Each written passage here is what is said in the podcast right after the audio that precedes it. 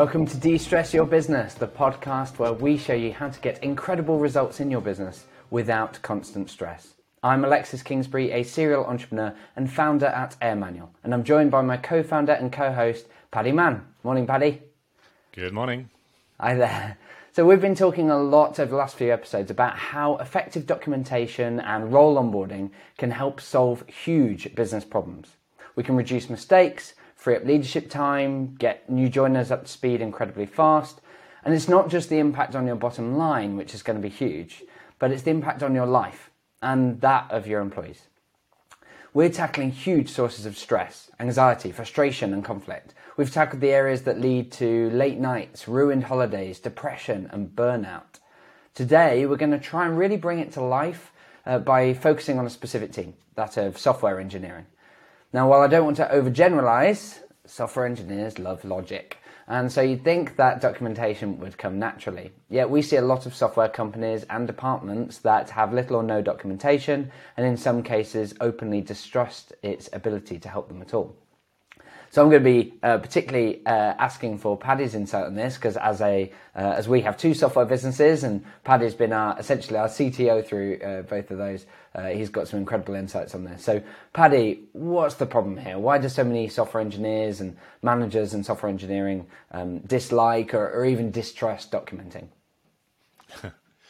Well, good question, and it's an experience I've been through myself a number of times. And essentially, we've talked a lot about the pain points that lead to the need to document and sort out onboarding. And like every other department, the engineers experience this. So they see that mistakes are being repeated and not being resolved. They see that best practices aren't being duplicated and time is being lost. And the senior team members are getting derailed or maybe have to work evenings to support the junior team members, as well as doing their own jobs, and they're doing reviews. And in engineering, it can really blow up in terms of the impact, because issues that are discovered late in the development lifecycle will cost you days or weeks or even longer. And if it makes it out to a production system and it's the customers who are experiencing the pains that were missed because a junior team member has missed a step, made a mistake, something was overlooked, and it now needs to be reworked, you've not only got the huge impact for the company and the team, the weeks of fixing it, but the customer experience has gone down. That could be losing your customer, costing you all sorts. Other teams are now having to get involved too. And so they're getting all this pain. It's slowing them down. It's the huge impact on their velocity, which is the key thing that most engineering teams are looking for.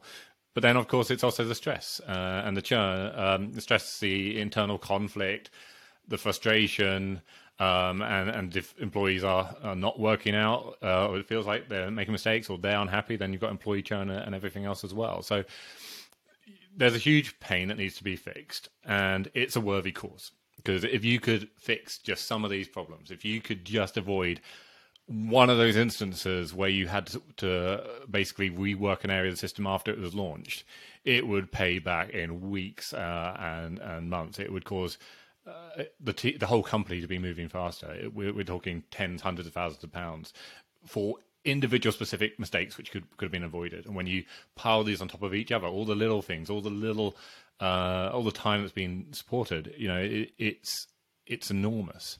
And so fixing it, you can see that it would turbocharge the team. It could free up senior developer to engineers who are supporting lower people to do so much more.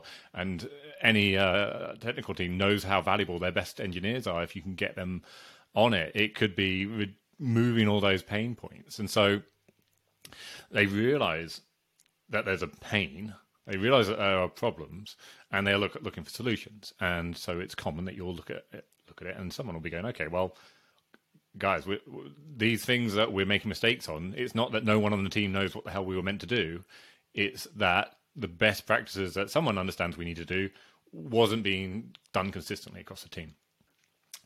And so you go, okay, well, how do you fix that? Well, documentation does come to mind. And so at some point they will have tried this, either in their existing team or in past teams. And I've always found it happens on a 18 months to 3-year loop of having this moment of going, you know what, if we just documented it, it would have been fixed.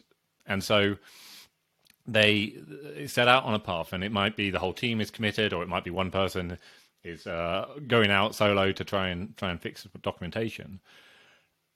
But they unfortunately don't quite understand what documentation they really need to solve it. And what they are aspiring to is what they've seen online.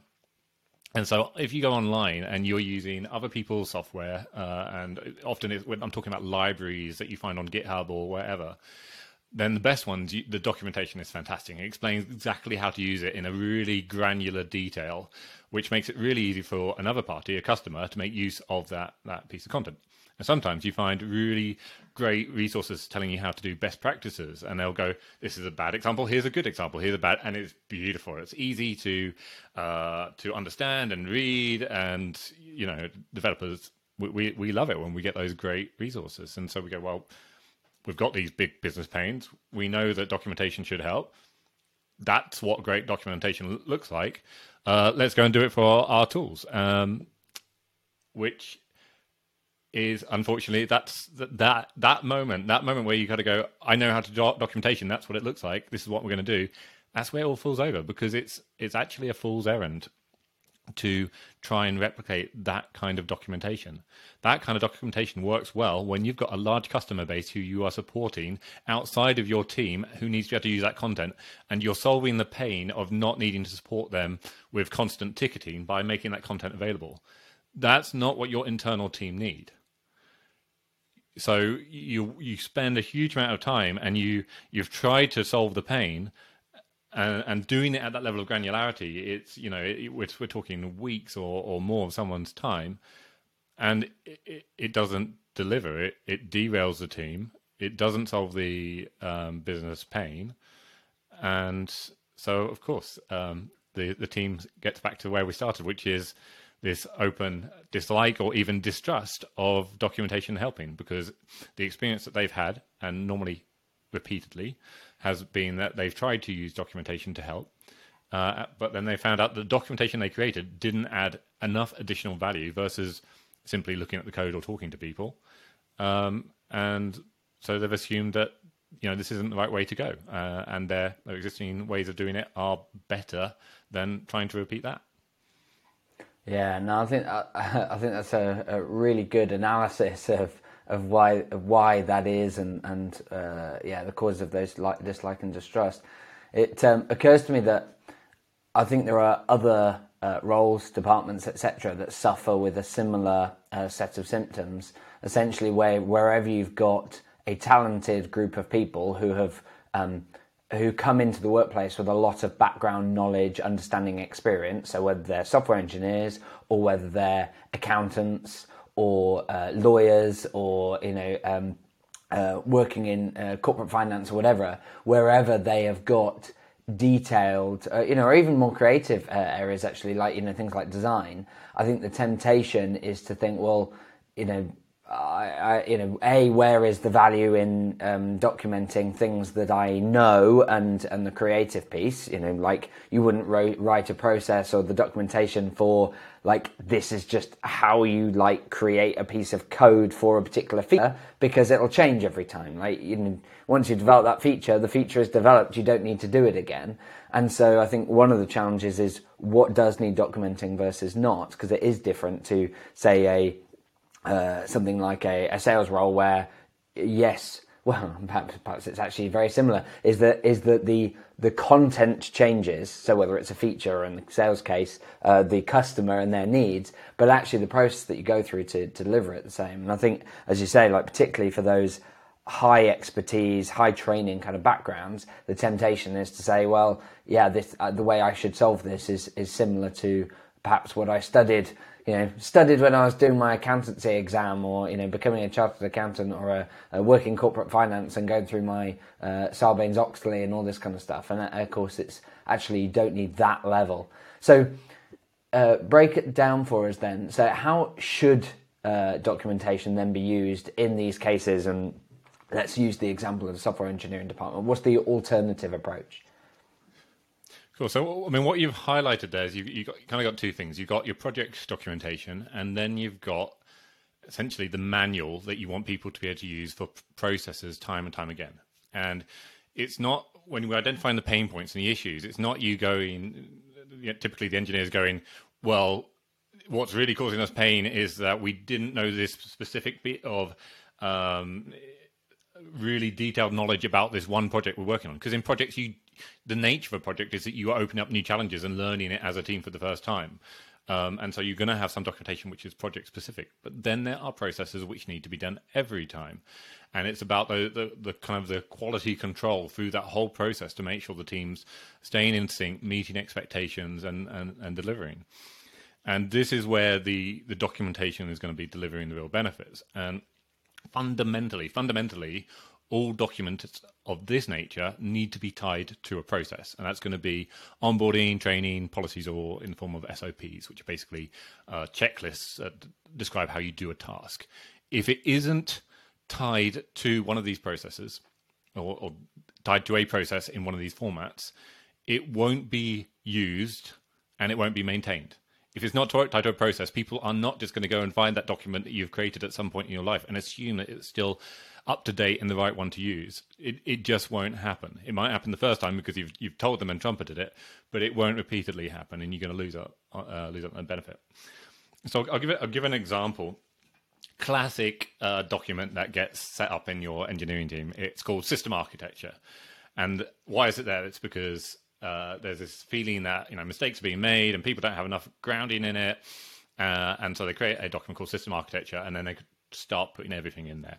And system architecture can be a pretty broad area. You can go at a high level across your network components down into each area of the code base, and you can describe so many concepts. So the fact you've got this document, it's very difficult to know what the scope is, exactly what you're going to get in there, but it's also not possible to know when you're meant to use it because it's not tied, just by being called system architecture, tied to a business process in any way.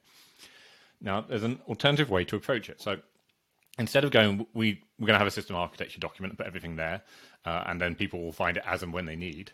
And you go, what? And just to dive in, because for those that are less familiar with software engineering, and as a result go, well, I don't even know what you mean by systems architecture. Firstly, that's the point, because actually, even when you're within software engineering, there's lots of different things that might refer to.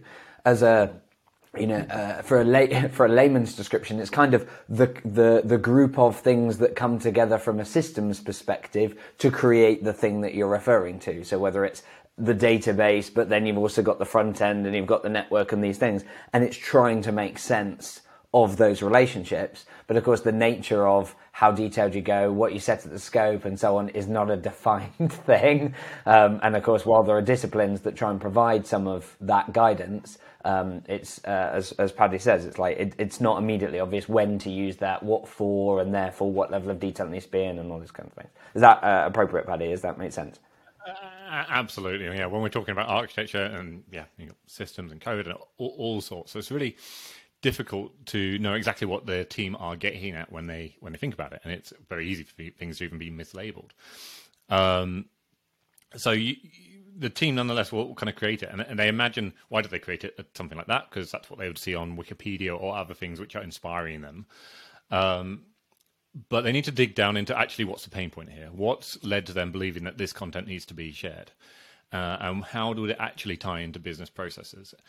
And what you can maybe have to find is that, the problem is that your senior engineer is constantly finding issues where their understanding of how the architecture should work is not being followed. And so late in the day, when they're doing a review of some updates, they are having to give a lot of feedback, and it's causing a lot of pain. And they're fed up of repeating the same kind of feedback to different team members and seeing it come up again and again. Now, if that's the case, then instead of having this broad document, you think about what's the process that's happening here? Well, it's at the review stage. And is it appropriate that it happens at the review stage, and how could we avoid that happening? And what you will often discover is, so this is basically a quality issue, and yes, people do need to be aware of it early, but what we really need to do is make sure it doesn't come up and it doesn't reach that senior engineer. And so what you can do is build it into your quality review processes, and we have something called a peer review process, which basically every engineering team or code engineering team will be doing already, but they're probably not including this step. And you go, wait a minute, if we've got a documented peer review process, then it's as simple as just adding a few steps to go, make sure you review this part of the architecture and that we haven't made these mistakes. And it doesn't need everything. It just needs to focus on those few bits that often come up and can get very specific on, make sure you haven't done these bits and why. And as that process starts to get used again and again, and if it's not quite detailed enough or you've missed some other point and something new comes up, then you add it in again. But because it's tied into that peer review process, it's getting used every time rather than being a document that may or may not be referred to, and it's getting improved as you go along. And then there are even more opportunities, because what you can do is then go, instead of getting a peer to do that review, I'm going to ask the person who's making the update to do his own review first using the same process. And you see, suddenly, instead of, again, having this reference document over that may or may not be used, you've embedded it in and you're starting to optimize it and you're improving it as you go along. And that's huge. At the same time, you might go, actually, it's once people know the groundwork, they don't actually need that review. It's enough. It's more about getting people up to speed in the first place. And then you go, well, what process does that tie into? Wait a minute, we're getting them up to speed. That's onboarding. So we build it into our onboarding process and we go, do they need it immediately in the first few days, or is it something that we bring it later? Nonetheless, it's onboarding if it's some foundation that they need to get them up to the level that you want them at. And you can imagine that the impact that this can have, if you are spending hours correcting mistakes and then going back to development and doing all this ping pong, and then you get to fix it in the peer review process, you're saving hours and hours and hours, and you're bringing the time it takes to develop new features often forward by days or weeks because you're avoiding mistakes that could have been avoided. If you've got engineers who don't have this knowledge, and after like 4 months you're going, I feel like these people still don't understand some of the basics, and you fix that for your future engineers, you're basically removing 2 or 3 months of them being ineffective in their role. The impact it can have on your team velocity is enormous. And suddenly you're doing it in a way which is embedded in the process, and it's going to be used and it can be managed and maintained. And that's how you do it. Nice. Yeah, I like that, because we're applying it here specifically to software engineering, but to show how this then applies into another example. Like if I take something like that's present in every business would be finance, where in theory there's a lot of complexity there, right? You've got what would be referred to as the chart of accounts. Basically, how do you categorize your income and expenses in the business in all different categories? And again, that's an area where in theory you could have a chart of accounts document that kind of tries to explain those things and so on. But again, like, it's easy for it then to go out of date versus actually what's in your accounting tool. At what point is someone meant to refer to that and so on to see those things?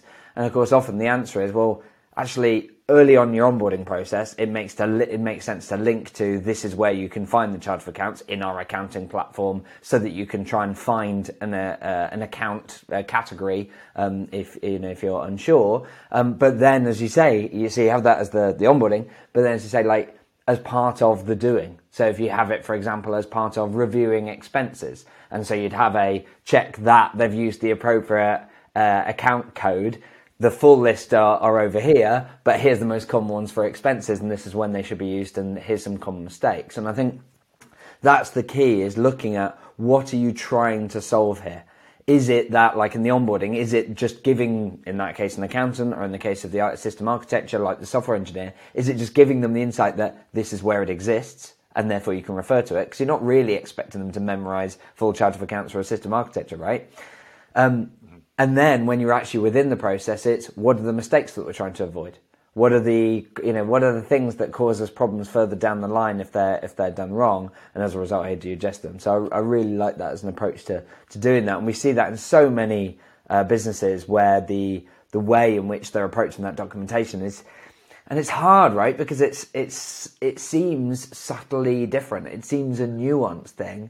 And yet the fundamental shift it creates in the business in terms of your ability to create, share, follow, and update processes becomes pretty fundamental. So let's say a department, in this case, software engineering department, has done this, and that they're following what we've talked about here, and they're getting it right. what would you expect to see? What's the impact here in terms of stress levels, but also in terms of, you know, other symptoms, if you like, of what it kind of looks like? Well, so I'll talk first about what I'd expect to see in terms of the lay of the land of the content that we're going to have to support them, and then we can talk about the impact that then has. So again, this is it can be difficult when you've got misconceptions about the form that your documentation is going to take, and about what the needs are. And what I've started to describe is actually going to be tying it down to your process. And so, what do you need in your what do you expect to see in a high performing engineering team that has got this stuff nailed down? So the bits I'd expect to see, first of all, the software development lifecycle, which you may know as the SDLC if you're in engineering. It's basically a series of processes that takes an idea from inception through to actually being delivered into an application or a website at the other end. And so there are steps in that. There are planning a new feature. There is actually developing it, doing a peer review, which can also be done as a self-review before peer review, doing user acceptance testing and releasing that out to production. Those are often the core processes for a lot of software developers and will be using up 80, 90% of their time will just be based in those processes. So focusing on those ones is a great place to start. Now, what you don't need to do is go super, super detailed. And this applies to all of these areas. You start high level and you work out where are their pain points, where we will get benefit adding more detail. So create the process, just the title and description of what it is initially, and then just add in the high level steps. But do not try and document every granular detail. Instead, focus on where we're actually seeing pain. Oh, currently we're seeing pain with these mistakes around the architecture. So let's add detail on that bit. Then there's the onboarding. So there'll be a few checklists on a checklist for a new joiner in the team on how to get started and get to the point where they are confident in all areas of the role. A checklist for the manager to prepare and support that person. The same is true with onboarding. And interestingly, with my system architecture bit, is that you may discover that you've experienced a pain, you've then talked about it as a team, and in talking about it as a team, you've already started to disperse the knowledge across the team to the point that it's not causing the pain that it was initially. But you've gone, we don't want this pain to happen again. And so you go, okay, well, it sits in onboarding.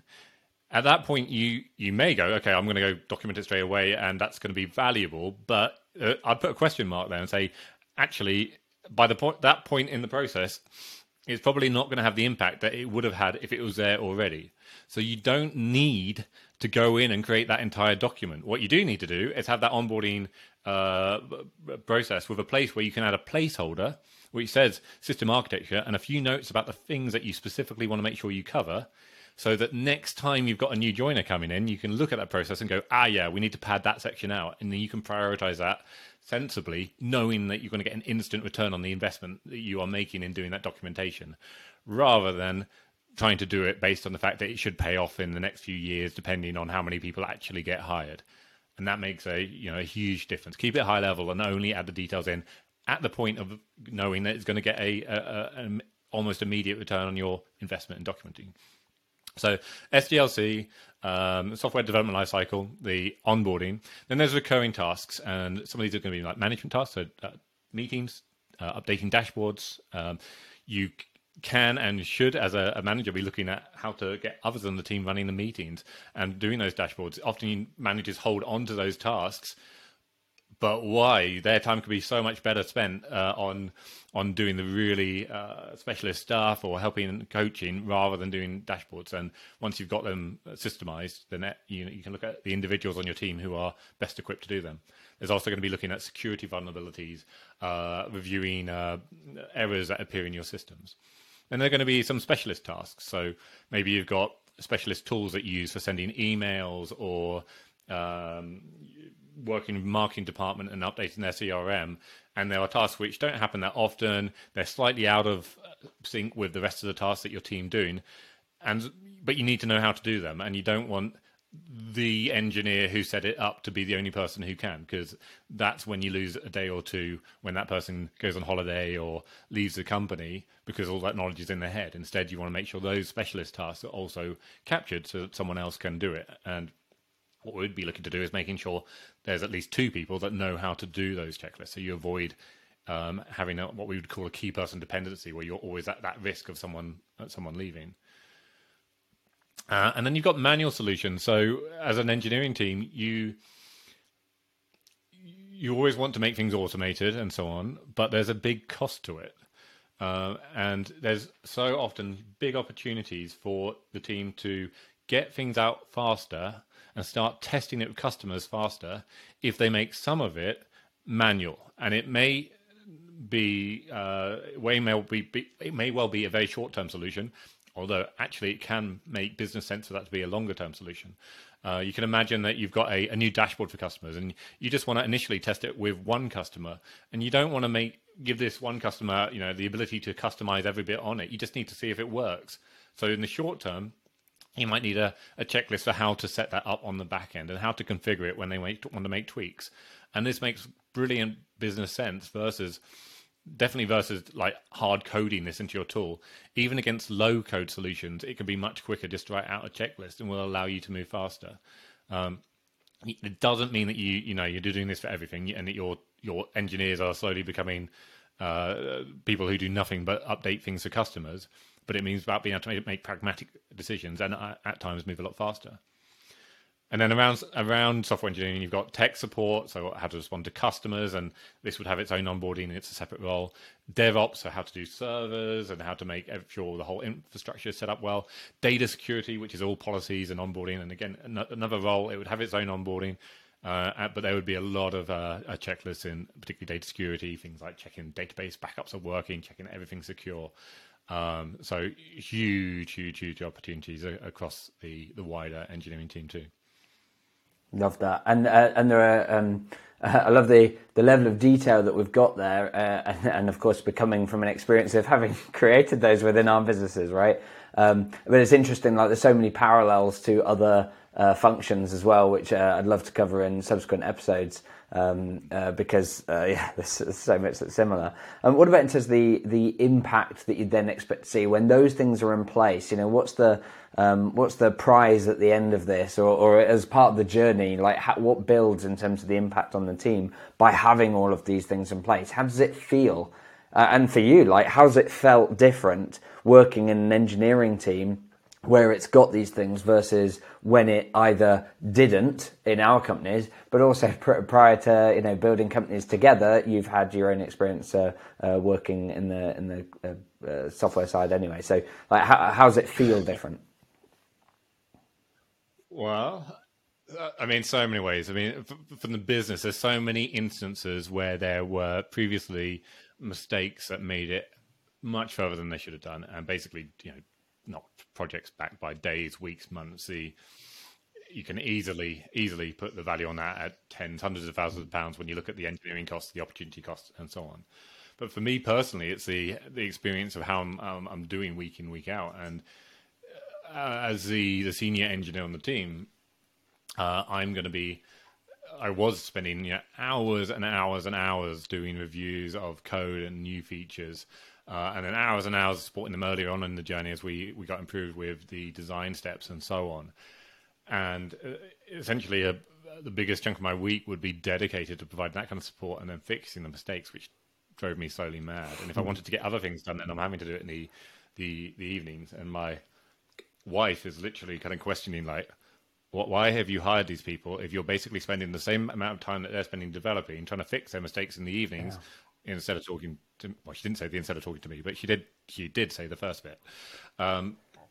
And bloody good question. So, I mean, for me, it's holding me back as a leader of a business. But even if I'm just leader of the team, I'm not able to think about bigger strategic initiatives. I'm not be able to focus my specialist skills, and it's affecting my home life. And for the team, they're making mistakes and frustrated with the velocity that we're moving at, and everything else. You've got the anxiety about the job, anxiety about the whole team and business when you aren't moving that quickly.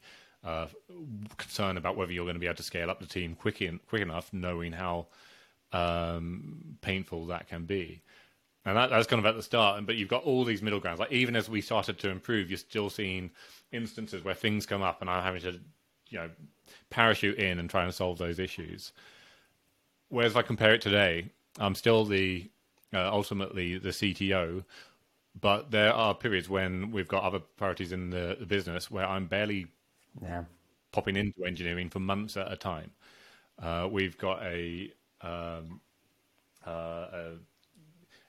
young engineer, this tells me, I don't want to say his exact age, but significantly younger than me, to the point where most people would like, the classic way of saying you need to this many years of experience to be a senior engineer. He's nowhere near that. He's both incredible at being an engineer, but he's a fantastic manager, and he's just his natural skill set. And so I've taken him, and he's now running the mean teams. I've been able to delegate line management to him as well. It's freed up a huge amount of my time. And when there are periods where it's a higher priority, I'm coming in and doing the really high impact stuff where I've got specialist skills to really turbocharge the team, rather than spending my time supporting code reviews and all the detailed stuff which would otherwise slow me down. And that's, of course, that's game changing. When we bring in a new developer, I'm spending like an hour with them in their first week, because the combination of our self-service onboarding and support they get from their buddies and team, it doesn't derail me, it doesn't derail the team, and we've got engineers who are getting up to speed and adding value in their first week. So it's huge. It's huge for the business impact. It's huge for stress and happiness and wellness for everyone involved. No, that's awesome. Definitely. You feel, and I've seen it across other managers and other teams, and the impact is essentially it's stopping the repeated questions, stopping the firefighting, right? It's, you know, so that you can be more focused down on higher impact stuff. So that's absolutely awesome. We're running short on time, so let's go quickly on this next question, and we'll cover it in more detail in other episodes. But how do people get started with this? You know, if someone's a head of a software engineering team and they go, I totally need this, but where do I start? It all feels so big and scary. Cool. Well, we'll definitely go into this, because I'd say the steps are not complicated, and once you've kind of gone through them, you're going to go, okay, that seems obvious now that you've said it. But there are steps that make a difference, make an impact. It does make a difference if you choose an appropriate tool. Using Google Docs or a wiki are going to hold you back, because they don't work for some of the use cases that you need to have in your system. They don't work well for the onboarding. They don't work well for any process that needs to be audited or stopped and resumed. There's lots of kind of little cases they don't do it. Also, you're going to need to have ways of managing it, and those aren't built in, so you'd have to be doing that separately, and we'll be covering that. You want to be establishing a way of starting small and scaling up and managing as you go along. And again, we've got an approach to doing that, starting with one team and then one role, and then the high impact areas for that role. You'll need to be training the team. So as I said, most team members will have a misconception about what documentation looks like. And so partly by setting out examples and so on, and creating a good foundation of what your content looks like will help, but you do need to give some training and kind of point out things like the title of a document, review the system architecture versus system architecture. It does make a big difference. And finally, in doing all this, we want to make sure you're making an early impact, because that moment that you invest a load of time creating that big document and discover that people aren't using it is where it all starts falling apart, and the whole team loses that motivation, that momentum. But again, that's something that we found, is that if you get the focus right, you can be making that impact within the first weeks. So that's how you do it. Fantastic. Love this. Well, as you say, we'll go deeper on exactly how to do each of those in upcoming episodes. But as we've talked about, like, if you've got a team that, you know, they're smart, logical, but they're just distrustful, they dislike the idea of creating these detailed processes and so on, help them understand the key reasons for doing it and the impact that it can have in terms of reducing the stress, reducing the firefighting, when you get that in place, and it'll have huge impact on your business. Fantastic. Well, that's all we've got time for, but as regular listeners will know, we run a weekly webinar on how to free up 15 hours per week and remove the constant stress of running a business without slowing down growth, which includes a lot of the principles that help you solve the problems we've talked about today. It's every Wednesday at 1 p.m. UK time. You can find out more and register at www.airmanual.co/webinar. A final note for our podcast listeners, as a new podcast, we need your help. If you found the content today valuable, please just take 1 minute to leave an honest review or share it with someone else, share it on social media. This will help the podcast to get more visibility and help more people. Otherwise, until next time, have fun.